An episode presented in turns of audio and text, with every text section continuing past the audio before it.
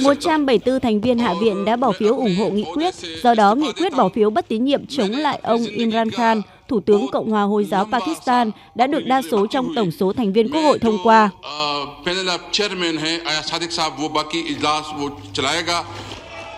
Đây là phát biểu của tân Chủ tịch Hạ viện Pakistan Ayaz Sadiq sau phiên họp của Quốc hội vào nửa đêm qua để cho ý kiến về tương lai chính trị của Thủ tướng Imran Khan. Cuộc bỏ phiếu được tổ chức sau rất nhiều lần bị trì hoãn và ngăn cản. Phiên họp và bỏ phiếu diễn ra sau khi cả Chủ tịch Hạ viện Asad Weiser và Phó Chủ tịch Hạ viện Qasim Suri tuyên bố từ chức để bày tỏ ủng hộ với Thủ tướng. 174 trong tổng số 342 thành viên Hạ viện Pakistan đã ủng hộ việc loại bỏ ông Imran Khan khỏi chức vụ người đứng đầu chính phủ. Phiên bỏ phiếu không có sự tham dự của các thành viên đảng PTI cầm quyền. Như vậy, sau cuộc bỏ phiếu này, chưa có một thủ tướng Pakistan nào trong lịch sử hoàn thành nhiệm kỳ 5 năm của mình. Và ông Imran Khan trở thành thủ tướng đầu tiên của nước này, mất chức sau một phiên bỏ phiếu bất tín nhiệm tại Quốc hội. Việc ông Imran Khan bị phê truất cũng bắt đầu cho quá trình lựa chọn thủ tướng mới.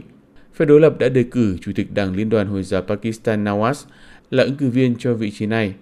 Dự kiến cuộc bỏ phiếu lựa chọn thủ tướng mới sẽ diễn ra trong ngày 10 tháng 4. Cuộc bỏ phiếu bất tín nhiệm nhằm vào Thủ tướng Imran Khan dạng sáng 10 tháng 4 cũng đã kết thúc một loạt giằng co, tranh chấp trên chính trường Pakistan trong hơn một tuần qua. Trước đó ngày 3 tháng 4, Phó Chủ tịch Hạ viện nước này đã tuyên bố hủy bỏ cuộc bỏ phiếu tại Quốc hội nhằm loại bỏ Thủ tướng vì lý do vi hiến.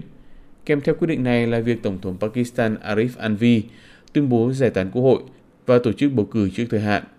Tuy nhiên, chỉ chưa đầy một tuần sau đó, toàn tối cao Pakistan đã đảo ngược quyết định này và cho phép khôi phục lại Quốc hội. Thủ tướng vừa bị phế truất của Pakistan Imran Khan, năm nay 69 tuổi, từng là một vận động viên thiết kê chuyên nghiệp. Ông bắt đầu sự nghiệp chính trị năm 1997 với việc thành lập đảng Pakistan Tehreek-e-Insaf, gọi tắt là PTI. Ông bắt đầu được chú ý và thăng tiến sau khi thiết lập được một quan hệ với lực lượng quân đội vốn có nhiều ảnh hưởng tại Pakistan.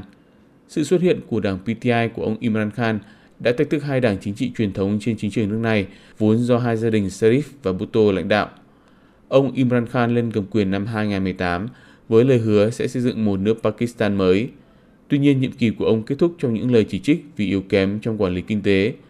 Pakistan trong nhiệm kỳ của ông phải vật lộn với tình trạng cạn kiệt dự trữ ngoại hối và lạm phát hai con số.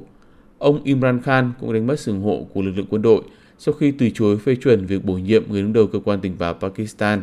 Hồi tháng trước, đảng cầm quyền PTI của ông Imran Khan đánh mất thế đa số tại Hạ viện sau khi các đối tác trong liên minh cầm quyền quyết định lý khai.